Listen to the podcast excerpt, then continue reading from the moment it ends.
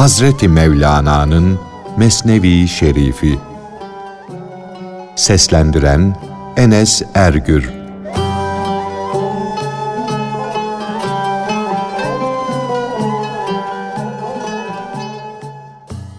Padişahın oğluna zahit bir dervişin kızını almasını saray kadınlarının kınaması, onların bu akrabalıktan utanmaları.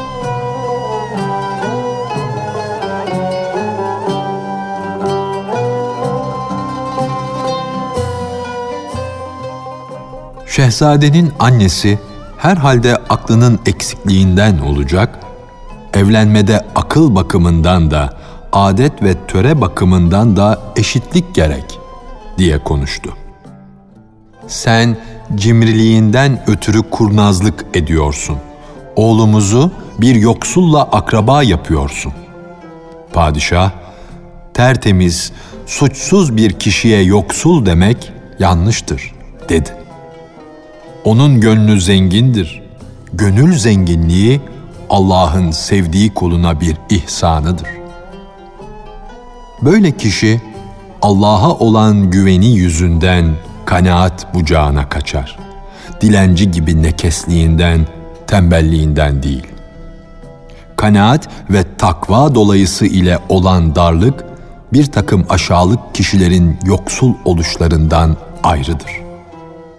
Cimri bir zerre, bir tane kadar altın bulsa başını verir.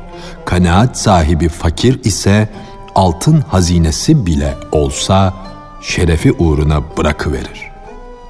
Hırsından ve tamağından her haram şeye atılan, onu elde etmeye çalışan padişaha büyük adamlar dilenci demişlerdir. Şehzadenin anası dedi ki, Nerede çeyiz olarak vereceği şehirler, kaleler? Nerede sahibi olarak saçacağı inciler, altınlar? Padişah karısına kızdı da, hadi işine git dedi. Kim din gamını seçer, Allah rızası için kederlenirse, Allah başka gamları ondan alır, onu sevindirir. Nihayet padişahın görüşü üstün geldi. Oğluna mayası güzel, temiz soydan gelmiş bir kız aldı. Güzellikte gerçekten benzeri yoktu. Yüzü kuşluk güneşinden daha da parlaktı. Kızın yüzü gibi ahlakı da anlatılamayacak derecede güzeldi. Nihayet temiz kişinin soyundan gelmiş o kızla şehzadenin nikahı kıyıldı. Kader bu ya, akıl ermez. O civarda büyücü bir kadın vardı. O da güzel şehzadeye gönül vermişti. O Kabilli ihtiyar kadın şehzadeye öyle bir büyü yaptı ki o büyüye Babil büyücüleri bile haset ettiler. Şehzade o çirkin koca karının aşığı oldu. Güzel gelinden de vazgeçti, düğünden de. 90 yaşındaki o kokmuş kadının ayaklarını öptü durdu. İhtiyar kadın şehzadenin ne aklını bıraktı ne de fikrini. Şehzade tam bir yıl ona esir oldu. Tam bir yıl o kokmuş ihtiyar kadınla yaşayış şehzadeyi tüketti. Onu ekin gibi biçerek zayıflattı, adeta yarı canlı bir hale getirdi. Başkaları onun eriyip gitmesinden ızdırap içindeydiler. O ise büyünün verdiği sarhoşluktan ötürü kendinden bile haberi yoktu. Dünya padişaha zindan olmuştu. Şehzade ise hısım ve akrabalarının ağlamalarına gülüyordu. Padişah bu hale çok üzülüyordu. Çaresiz kalmıştı. Gece gündüz kurbanlar kestirip fakirlere dağıttırıyor, muhtaç olanlara sadakalar, zekatlar veriyordu. Babası her çareye başvuruyordu. Fakat şehzadenin ihtiyar kadına olan aşkı gittikçe artıyordu. Padişah bu işte bir ilahi sır olduğunu, bundan sonra yalvarıp yakarmaktan başka bir çare bulunmadığını iyice anladı. Secdeler etmekte, Ya Rabbi ferman senindir. Hakkın mülkünde haktan başka kim ferman sahibi olabilir diye yalvarmaya başladı. Ey rahmeti bol, esirgeyişi sonsuz olan Allah'ım diyordu. Bu zavallı oğlum öd ağacı gibi yanıyor. Ona acı, onun yardımcısı ol. Padişahın Ya Rabbi, Ya Rabbi demesi, feryat etmesi üzerine yoldan pek usta bir büyücü çıka geldi. Padişah o usta büyücüye oğlum elden gitti, mahvoldu dedi. Büyücü de ben ona bir derman olarak onu kurtarmak için çıka geldim dedi. Şu büyücüler içinde ona denk olacak yoktur. Ancak ben pek hünerliyim. Onunla başa çıkabilirim dedi. Allah'ın emriyle ben Hz. Musa'nın avucu gibi onun büyüsünün kökünü kazırım. Çünkü bu bilgi bana ötelerden, haktan geldi. Ben büyüyü büyücülere çıraklık ederek öğrendim. Ben koca karının büyüsünü bozmak için geldim. Şehzadenin beti benzi sararıp solmasın diye eriştim. Seher vakti mezarlığa git. Orada duvarın yanında beyaz bir mezar vardır. Kıbleye karşı orasını kaz da Allah'ın gücünü ve sanatını gör. Bu hikaye çok uzundur. Sen ise dinlemekten usandın. Onun için fazlasını bırakarak hulasasını söyleyeceğim. Büyücü mezardan çıkardığı o sımsıkı düğümleri çözdü de şehzadeyi mihnet ve meşakkatten kurtardı. Şehzade kendine geldi. Birçok mihnetlerden, kederlerden sonra babasının sarayına koşup gitti. Babasının karşısında yere kapandı, yeri öptü. Koltuğuna bir kılıç, bir de kefen almıştı. Padişah şenlikler yapılmasını emretti. Şehirliler sevindiler. O ümitsiz, muradına ermemiş olan gelin de sevindi, neşelendi. Sanki dünya yeni baştan dirildi, parladı. Ne de şaşılacak şey.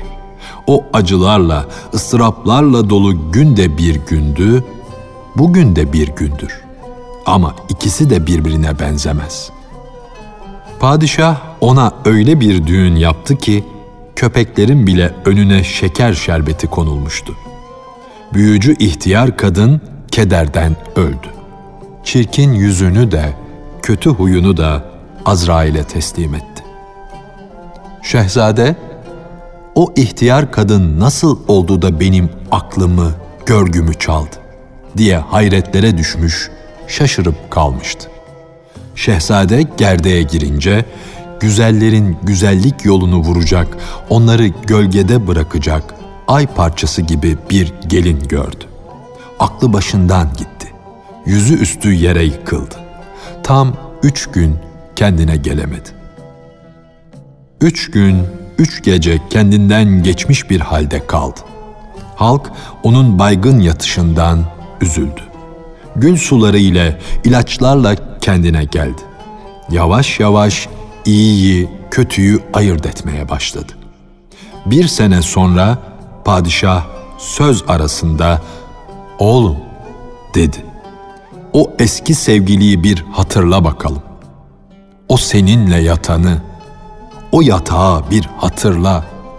Bu kadar da vefasız, bu kadar da acı bir dost olma." Şehzade, "Bırak baba." dedi. "Ben gurur yurdunun, aldatma diyarının kapısından kurtuldum. Sürur ve neşe yurduna yöneldim. İşte bir mümin de ilahi nur tarafına yol bulup gaflet karanlığından kurtulunca aynen şehzade gibi olur. Ey hak yolu yolcusu, ey kardeş, bil ki hikayede geçen şehzade sensin bu köhne dünyada yeniden doğmuşsun.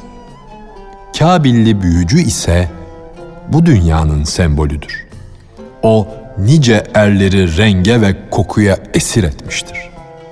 Dünya seni bulanık şehvet nehrine düşürünce kul euzü surelerini oku, üfle. Üfle de bu dünya büyüsünden, onun verdiği ıstıraptan kurtul. Sabahı yaratan Allah'a sığın. Bu yüzdendir ki Cenabı Peygamber dünyaya büyücü dedi. Çünkü dünya efsunlarla adeta halkı büyüler, kuyuya atar. Ey hak yolcusu, dikkat et. Dünya denilen kokuşmuş ihtiyar kadının kuvvetli büyüsü vardır. Onunla padişahları bile esir etmiştir. İçte, gönülde de onun üfürüp büyü yapan büyücüleri vardır. Büyü düğümlerini düğümleyen, üfleyen, bizi dünyaya ve dünya nimetlerine bağlayan O'dur. Gerçekten de bir büyücü kadın olan dünya, pek bilgili kadındır. Onun büyüsünü çözmek, herkesin harcı değildir. Eğer akıllar onun düğümünü çözebilseydi, yani insanlar akılları ile dünyanın hilelerinden kurtulabilselerdi, Allah peygamberleri gönderir miydi? Ey hak yolcusu, aklını başına al da düğüm çözen bir nefes ara. Allah dilediğini işler. Ayetinin sırrını bilen bir arif bul. Dünyanın büyüsü balık gibi seni oltasına takmıştır. Hikayede geçen şehzade bir yıl onun oltasında kaldı. Sense 60 yıldır onun oltasındasın.'' 60 yıldır o oltanın zahmetini, acısını çekiyorsun. Ne hoş bir halin var, ne de sünnete uygun bir yaşayışın var. Kötü işler işlemedesin, kötü bahtlısın. Çünkü ne dünyada hoş, iç rahatlığı ile yaşayabiliyorsun, ne de günahlardan kurtulabilmişsin. Dünyanın üfürmesi büyü düğümlerini pekiştirdi artık eşsiz olan tek yaratıcının üfürmesini bekle. Onun üfürmesini iste de o eşsiz yaratıcı sana ruhumdan ona üfürdüm desin de dünyanın büyüsünden seni kurtarsın. Sana yücel diye buyursun. Hakkın nefhasından başka bir şey dünya büyüsünün üfürüğünü yakamaz.'' Çünkü büyü üfürüğü kahır üfürüğüdür. Öteki sevgi, lütuf üfürüğüdür. Allah'ın rahmeti kahrından üstündür. İleridir. İleriye ulaşmak istiyorsan yürü. İlerlemiş, ilahi rahmete kavuşmuş birini ara. Böylece manen tertemiz insan ol da hurilerle evlendirilmiş kişilerin mertebesine eriş. Ey kendisine büyü yapılmış padişah, senin için kurtuluş yolu budur. Dünya koca karısı senin yanında oldukça ve sen onun işvelerine kapılıp kaldıkça ne onun ağı, tuzağı çözülür ne büyü düğümleri.''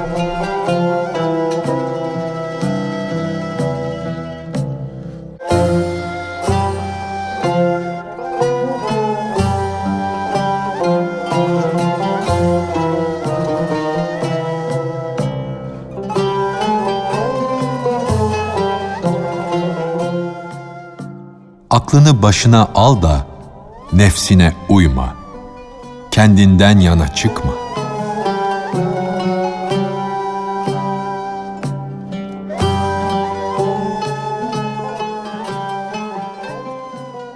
Ümmetlerin hidayet nuru olan Hz. Muhammed sallallahu aleyhi ve sellem Efendimiz dünya ve ahiret için bu dünya ile o dünya birbirini zarara sokan iki ortaktır diye buyurmadı mı?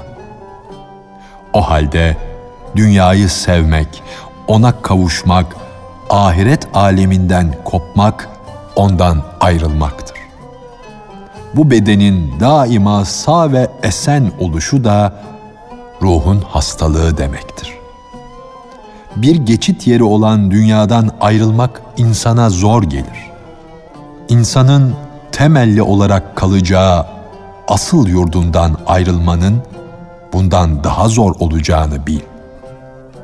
Şekilden, suretten, resimden ayrılmak sana zor geliyor. Ya o resmi yapandan, güzel suretler, bedenler halk edenden ayrı düşmek ne kadar zor olacaktır. Şu mihnetlerle, dertlerle dolu olan aşağılık dünyanın ayrılığına sabredemeyen dost. Allah ayrılığına karşı nasıl dayanabiliyorsun, sabredebiliyorsun? Şu kara suyu yani dünyayı bile terk etmeye sabredemiyorsun. Abı hayat olan ilahi feyz çeşmesine nasıl sabredebilirsin? Şu kara suyu içmedikçe pek rahat edemiyorsun. İyi kişilerden ve onların içtikleri kaynak suyundan ayrılınca halin ne olur? Eğer vedud olan, merhamet bağışlayan, sevgi veren Allah'ın güzelliğini bir an için olsun görebilsen, canını da, bedenini de aşk ateşine atarsın. Allah'a yakın olanların ululuğunu, ihtişamını görseydin, bu dünyadaki yiyip içmeyi cife, pis görürdün de, herkesin imrendiği şeylerden iğrenirdin. Kendinden geçmeye çalış, çabala da kendini daha çabuk bul. Allah doğru yolu daha iyi bilir. Aklını başına al da her zaman kendine eş olma. Yani nefsine uyma. Kendinden yana çıkma. Her zaman inat ederek benlik davasına kalkışma. Eşek gibi balçağa düşme. Bu sürçme gözünün iyi görmemesindendir. Gözün kör gibi. İnişi, yokuşu göremiyor. Velilerin sözlerini Yusuf aleyhisselama ait gömleğin kokusu gibi kendine destek edin. Çünkü onların sözleri gömlek kokusu gibi gözü aydınlatır. Eşyanın hakikatini gösterir. O gizli ilahi lütuflar, alındaki o nur, peygamberlerin gözlerini uzağa görür bir hale getirmiştir. O yanağın, o yüzün nuru seni cehennem ateşinden kurtarır. Aklını başına al da iğreti nuru ve fani güzelliği yeter bulma. O iğreti nur gözü ancak içinde bulunduğu zamanı görür bir hale getirir. Bedeni, aklı ve ruhu da uyuz olmuş gibi huzursuz eder. O iğreti nurun görünüşü, dış yüzü nurdur.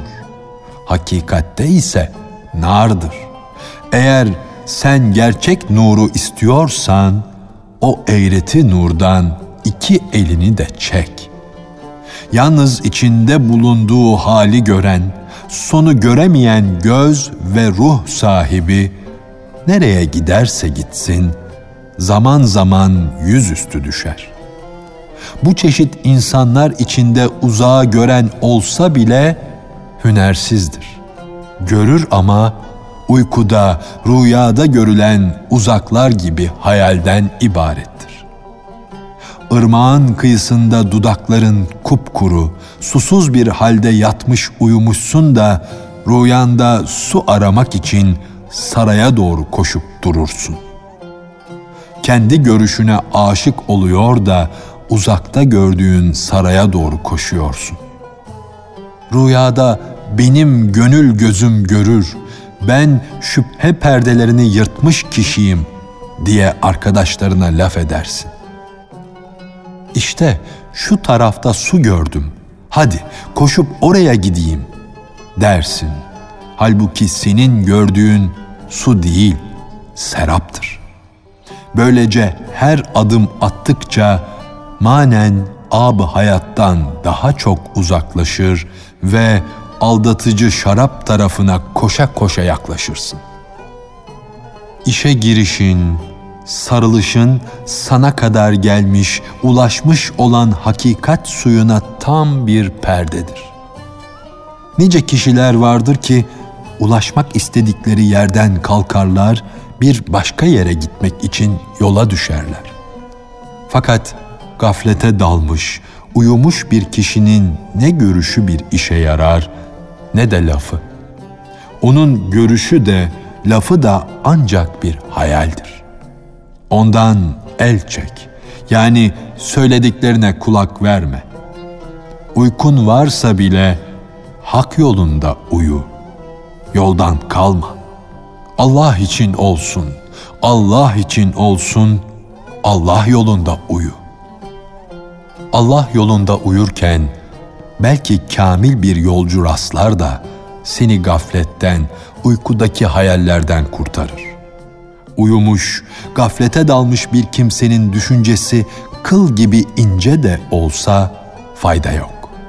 Çünkü o incelikle beraber yine de hakikat mahallesinin yolunu bulamaz. Uyumuş kimsenin düşüncesi ister iki kat olsun, ister üç kat, yine de yanlış içinde yanlış, yanlış içinde yanlıştadır.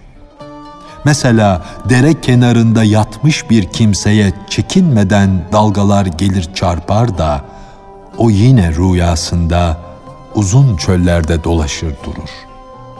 Uyumuş bir kimse rüyasında susuzluktan yanar yakılır. Halbuki dere kenarında yatmış olduğu için su ona şah damarından daha yakındır.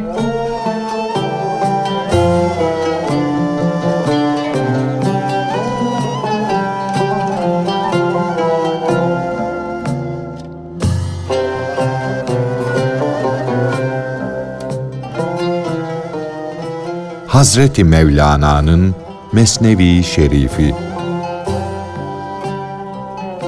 Seslendiren Enes Ergür